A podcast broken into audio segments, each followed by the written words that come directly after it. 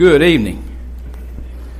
Certainly good to see everyone back tonight for our evening worship on this wonderful Lord's Day. To you fathers, I should have said Happy Father's Day when I was up here earlier doing the announcements, but hope and trust everyone's had a wonderful day. I know that I have. Appreciate all those things. Also, on a personal note, I want to thank this congregation on behalf of uh, Shannon and myself and the boys. Thank you for the wonderful celebration we had last Sunday evening and the cards and gifts and all the well wishes that you've given us. We appreciate that and we love this church family here and thank you for being so welcoming to Shannon and Chase and Jacob uh, to the family here at Saudi. We ask also if you to pray for us as we enter into this new adventure in our lives and we uh, look forward to serving God with you for a long time. Tonight, we're going to continue a series of lessons that were kicked off earlier in the um, month, talking about transition. Talking about transition and change. Tonight we're going to focus on transition and change that we find, we read about in the New Testament. Transition defined, the word transition can be used as a noun or a verb. In the noun form of a noun, Dictionary says that it is the process or a period of changing from one state or condition to another. Used in a form in a verb form, it means to undergo or cause to undergo a process or period of transition.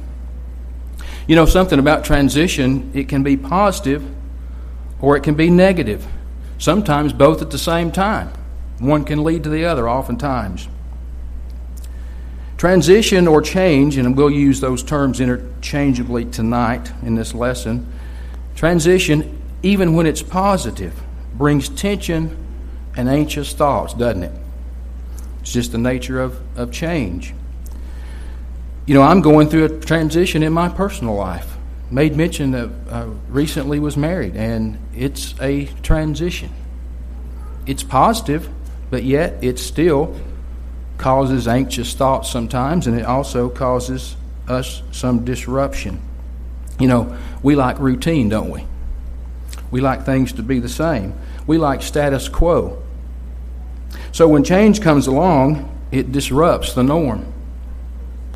Change and transition is part of the human life.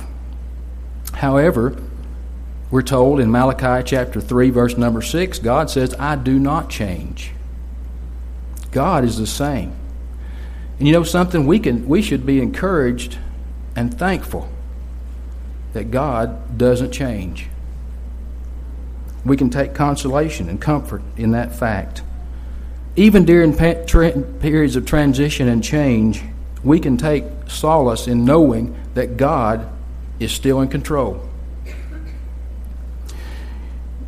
As we talk about transition in the New that we find in the New Testament, you know, we've said on many occasions, we'll continue to remind us all of the fact that the Bible, God's holy word, provides all the answers to all the questions to all people of all times. We see examples of transition and change throughout the New Testament. Our lesson tonight will look at several of those instances in an effort to learn and to grow from these examples.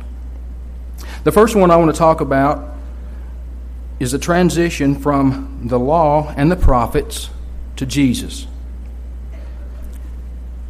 You know, the prophets and the law of Moses were really preparatory things, processes, things that God set into motion for the purpose and for the pointing of to towards the Messiah. You know, there's over 300 prophecies in the Old Testament concerning Jesus Christ. You remember there in Matthew 17 35, Jesus goes up to the mountain. He takes uh, Peter, James, and John with him. And then appear with Jesus Moses and Elijah. Moses representing the law of Moses, and Elijah being representative of the prophets. All three were there, and you remember how impetuous Peter said, Lord, it's good for us to be here. Let's build a an altar, a temple to all three of these individuals. And what did God say?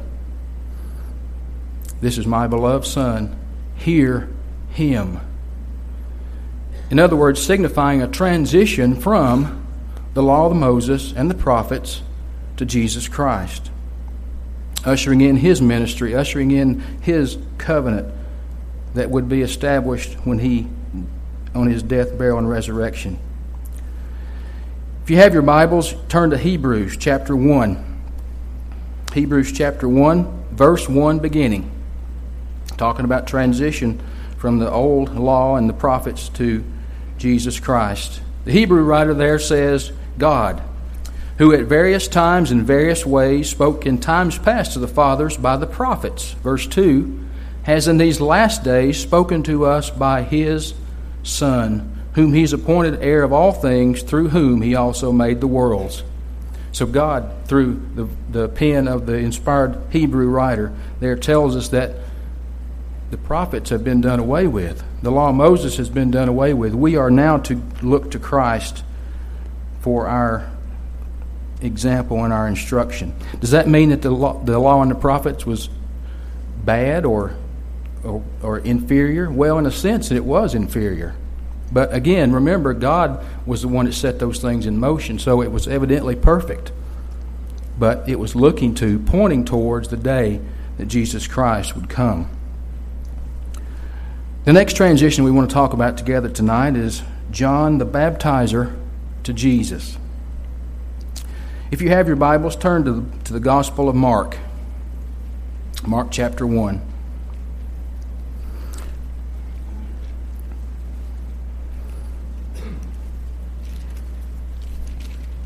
And if I apologize if I'm going kind of quickly, I'm trying to, I've got a lot of material here that I want us to cover tonight, and I'm trying to move through it as quickly as possible. You know, it was funny that I, you know, as I was developing this lesson, thinking about transition, I initially come to my mind just a few of the transitions that we see in the New Testament, but there's a lot more than just a few. Gospel of Mark, chapter 1, verse 1 the beginning of the gospel of Jesus Christ, the Son of God, as it is written in the prophets. Behold, I send mes- my messenger before your face, who will prepare your way before you.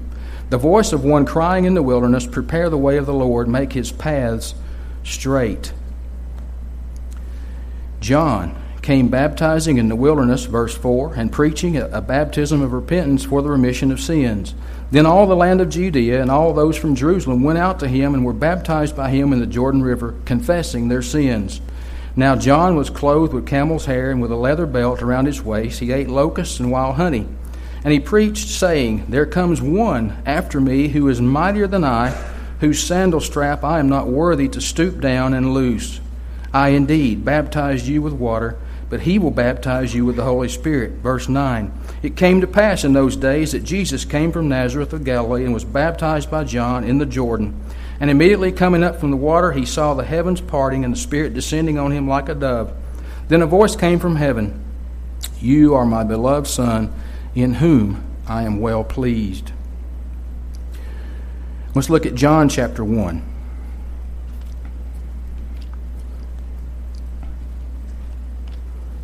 Familiar passage, the beginning part of it there, we quote and use a lot. Let's drop down to verse 19. John 1 19. Now, this is a testimony of John when the Jews sent priests and Levites from Jerusalem to ask him, Who are you? He confessed and did not deny, but confessed, I am not the Christ. And they asked him, What then? Are you Elijah? He said, I am not. Are you pro- the prophet? He said, No. Then they said to him, Who are you, that you may give an answer to those who sent us? What do you say about yourself? He said, I am the voice of one crying in the wilderness, Make straight the way of the Lord, as the prophet Isaiah has said. John chapter 3.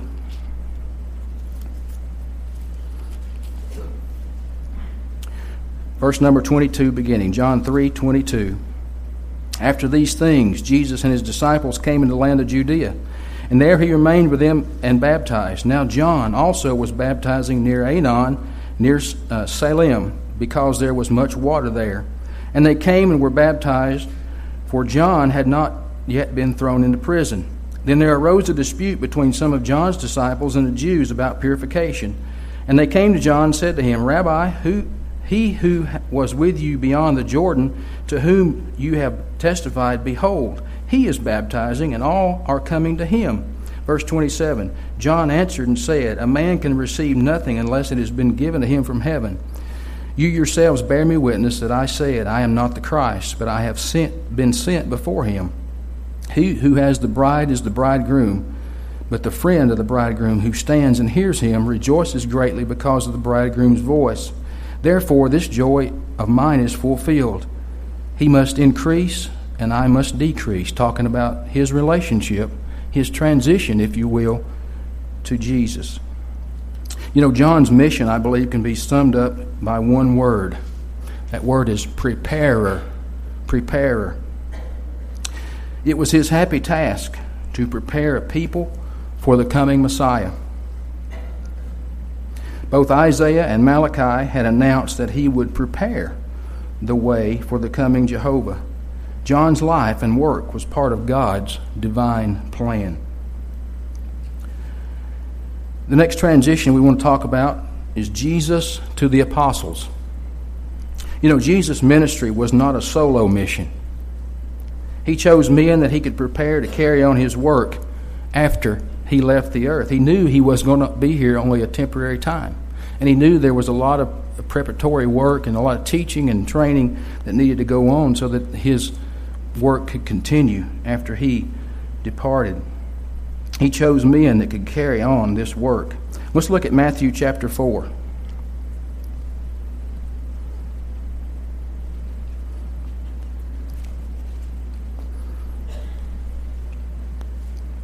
Matthew 4, verse number 18.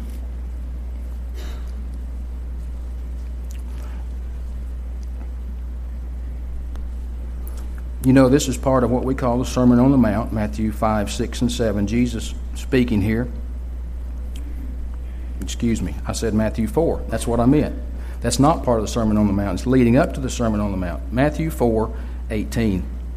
And Jesus, walking by the Sea of Galilee, saw two brothers Simon, called Peter, and Andrew, his brother, casting a net into the sea, for they were fishermen. Then he said to them, Follow me, and I will make you fishers of men. They immediately left their nets and followed him. You know, Jesus spent every day and night for about three years or so with these men, teaching them about the nature of his mission. We won't take the time to read it, but in your private study, make a note of Matthew chapter 10, verses 5 through 27. Jesus, he sent them out, or he told them on this, what we call the limited commission. He gave them instructions as to what they would face as his missionaries, if you will.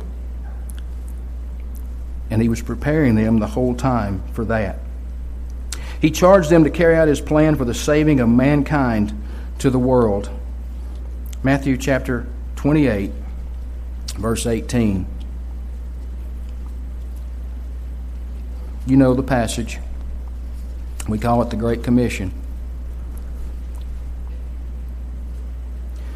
Matthew 28, 18. And Jesus came and spoke to them, saying, All authority has been given to me in heaven and on earth. Go therefore and make disciples of all the nations, baptizing them in the name of the Father, and the Son, and the Holy Spirit, teaching them to observe all things that I have commanded you. And lo, I am with you always, even to the end of the age. You know something in that passage there. If you take there's a if you if you think about that, there's a formula there. It's almost a mathematical formula. Go teach, baptize, and teach. Go teach, baptize, and teach. If you take that formula and apply it in, in our world today, it's going to be just as successful as it was in the first century. But it requires someone to go, someone to teach, someone to baptize, and someone to teach. Acts chapter 1. Still talking about Jesus preparing his apostles for a transition. You remember they were gathered here shortly before Jesus left this world. Acts chapter 1, verse number 1. Luke records there, he says, The former account I made, O Theophilus, of all that Jesus began both to do and teach, until the day in which he was taken up, after he, through the Holy Spirit, had given commandments to the apostles whom he had chosen, to whom he also presented himself alive after his suffering by many infallible proofs, being seen by them during forty days, and speaking of the things pertaining the kingdom of God. He was still teaching, wasn't he? He was still training. Verse 4 And being assembled together with them, he commanded them not to depart from Jerusalem, but to wait for the promise of the Father, which, he said, You have heard from me. For John truly baptized with water, but you shall be baptized with the Holy Spirit not many days from now. Therefore, when they had come together, he asked them, saying, Lord, they asked him, saying, Lord, will you at this time restore the kingdom of Israel? Let's pause there for a moment. They still needed some training, didn't they? And he said to them, It is not for you to know the time or seasons which the Father has put in his own authority, but you shall receive power when the Holy Spirit has come upon you, and you shall be witnesses to me in Jerusalem, in all Judea and Samaria, and to the end of the earth. Verse 9 Now when he had spoken these things while they watched, he was taken up, and a cloud received him out of their sight. So Jesus transitioned his work to the apostles. The next transition we want to talk about and make mention of is Paul and Barnabas to Paul and Silas and Barnabas and John Mark. You, you know Paul, you're familiar with him, and we, we know about Barnabas, the encourager. The, the first time Paul went on his missionary journey, he had Barnabas with him.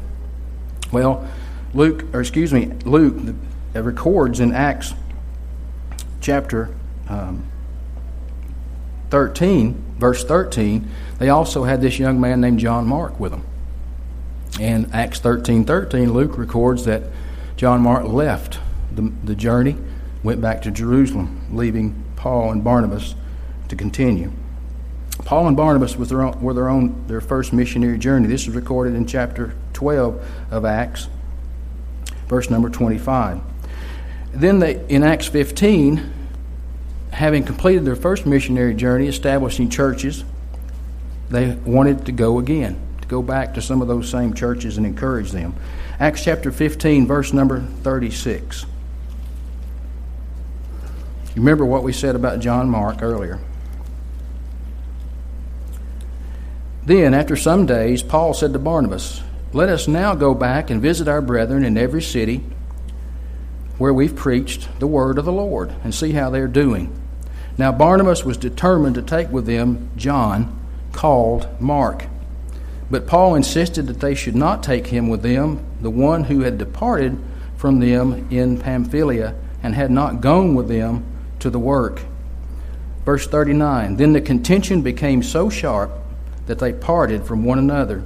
So Barnabas took Mark and sailed to Cyprus. But Paul chose Silas and departed being commended by the brethren to the grace of God. And he went through Cilicia and Syria, strengthening the churches. So we see here these two gospel preachers, if you will, they had a contention. The Bible says it was a sharp contention over this whether to take John Mark with them or not. You know, the dispute between Paul and Barnabas was not a doctrinal matter but a per- personal difference of opinion. I think we can learn from that, and to their credit, neither man let the conflict distract them from their efforts in spreading the gospel. You know, there will always be times when good brethren will disagree in matters of opinion. The important thing is to keep focused on doing the will of Christ. That's what we see here. And we see as a result their efforts doubled in a sense because now instead of one team there was two teams going out preaching the gospel as a result even more work was accomplished for the lord because of the manner in which their disagreement was handled you know we're we're in the process of hiring a new minister here something we haven't done in 30 plus years i can almost guarantee that everyone's number one choice is not going to be the, the next minister here. But yet, we need to keep focused on what's really important. And the, the congregation is more than just the minister. And we need to continue to work together and love one another and continue preaching the gospel to our best ability. John Mark, because of this, was encouraged, I believe, I'm sure he was, and retained in the work of spreading the gospel. He was the man who, by inspiration, penned the gospel of Mark. Now, if that contention had been differently, if things had turned out differently, it's very possible that that might not have happened. Evidently, though, John Mark and Paul reconciled at some later time because Paul mentioned him in two of his epistles Colossians 4 and verse number 10, and 2 Timothy 4 and verse number 11. So we're thankful that that turned out the way that it did. You know, this example shows us that transition that appears to be negative at first can be positive when we maintain our Christian attitude. How about the transition from Paul to Timothy? We have an example in Scripture of a mentoring relationship. That's what we see with, with Paul and Timothy. Timothy, the young man that Paul converted on his probably the first missionary journey there into uh, Lystra. Let's look at Acts chapter 16. Acts chapter 16, verse number 1. Then he came to Derbe and Lystra, and behold, a certain disciple was there named Timothy, the son of a Jewish, certain Jewish woman who believed, but his father was a Greek. And he was well spoken of by the brethren who were at Lystra and Iconium. Paul wanted to take, have him go on with him, and he took him and circumcised him because of the Jews who were in that region, for they all knew that his father was a Greek. And as they went through the cities, they delivered to them the decrees to keep, which were determined by the apostles and elders at Jerusalem. So the churches were strengthened in the faith and increased in number daily. 2 Timothy chapter 2. 2 Timothy chapter 2. Verse number 15. Paul inspired writer writing to this young man Timothy, his what he would call this, his son in the gospel. He says, "Be diligent to present yourself approved to God, a worker that needs not to be ashamed, rightly dividing or handling aright the word of truth." So we see there that relationship that that teacher student almost relationship that we see between Paul and Timothy. You know, the Christian life is not a marathon, is, is a marathon. It's not a sprint. It's something that we have to have endurance to continue day in and day out. We must be able to endure transition and change that occurs.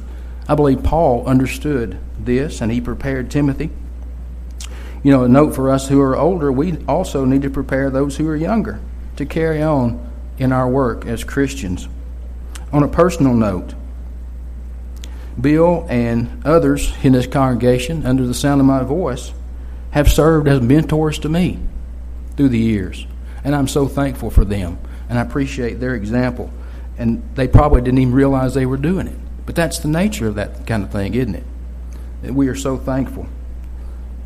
Every lesson that I teach and every sermon that I present is influenced by something that someone has said and I've learned from them. So we can be on the giving end of that and we can be on the receiving end of that. But it's something that we need to be cognizant of and apply in our lives. The next transition apostles to us. We're getting closer to us. You notice that? It was God's plan for the apostles to pick up where Christ left off, establishing the church, proving and confirming the word, God working with them through signs and wonders and miracles, bringing the inspired word to the world in written form. You know something? Looking back on that, they accomplished 100% of what God and Christ and others had wanted them to accomplish in doing just that. Now it's up to us to carry on the mission and the work of the Lord's church. I believe Paul, by inspiration, provides us with a plan for this transition. Let's look at Ephesians chapter 4.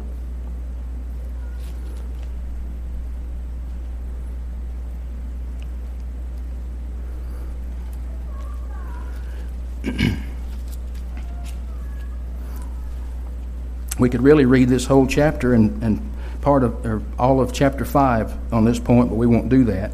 Let's look at Ephesians chapter 4, verse 1 beginning. I, therefore, the prisoner of the Lord, beseech you to walk worthy of the calling with which you were called, with all lowliness and gentleness, with long suffering, bearing with one another in love, endeavoring to keep the unity of the Spirit in the bond of peace. There is one body, there is one Spirit, just as you were called in one hope of your calling, one Lord, one faith, one baptism, one God and Father, who is above all and through all and in you all. Now, he was writing to Christians in the first century we, by association, can take the, this message and apply it in our lives as well. Drop down to verse 11, Ephesians 4 11. Talking about Christ, He Himself gave some to be apostles, some prophets, some evangelists, some pastors and teachers, for the equipping of the saints, for the work of the ministry, for the edifying of the body of Christ, till we all come to the unity of the faith and of the knowledge of the Son of God, to a perfect man to the fullness of the stature of the, measure of the full stature of the fullness of Christ, that we should no longer be children tossed to and fro, and carried about with every wind of doctrine by the trickery of men, in the cunning craftiness of deceitful plotting, but speaking the truth in love, may grow up in all things unto him who is the head, Christ, from whom the whole body, joined and knit together by what every joint supplies, according to effective working by which every part does its share, causes growth of the body for the edifying of itself in love. He's not talking about a physical human body there. He's talking about the church and the function of the church. Skip over to chapter 5, Ephesians 5 1. He says, Therefore, be imitators of God as dear children, walk in love as Christ also has loved us and given himself for us an offering and a sacrifice to God for a sweet smelling aroma. You know, the life of a Christian is often likened in Scripture to a walk. We are encouraged here in the, the letter to the Ephesians to walk in unity, to walk in love, and walk in light, and walk in wisdom. It was God's divine plan to save the world through His church and for us to carry on the work began by the apostles there in the first century.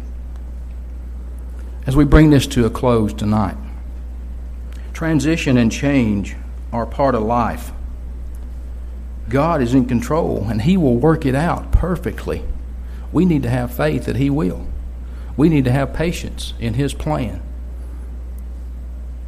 Romans 8:28, a familiar verse, one of my favorite verses in the Bible. You know it. Turn over and look at it.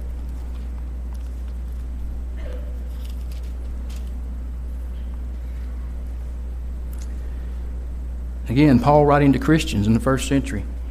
He says, And we know that all things work together for good to those who love God and those who are called according to his purpose. you notice what he said there? Not all he didn't say all things are going to be good. All things are not always going to be just the way we want them. If it was up to me, Bill would continue here for as long as he had breath, as long as he wanted to. But it's not up to me, it's not up to him. God is in control. He's going to work it out for good.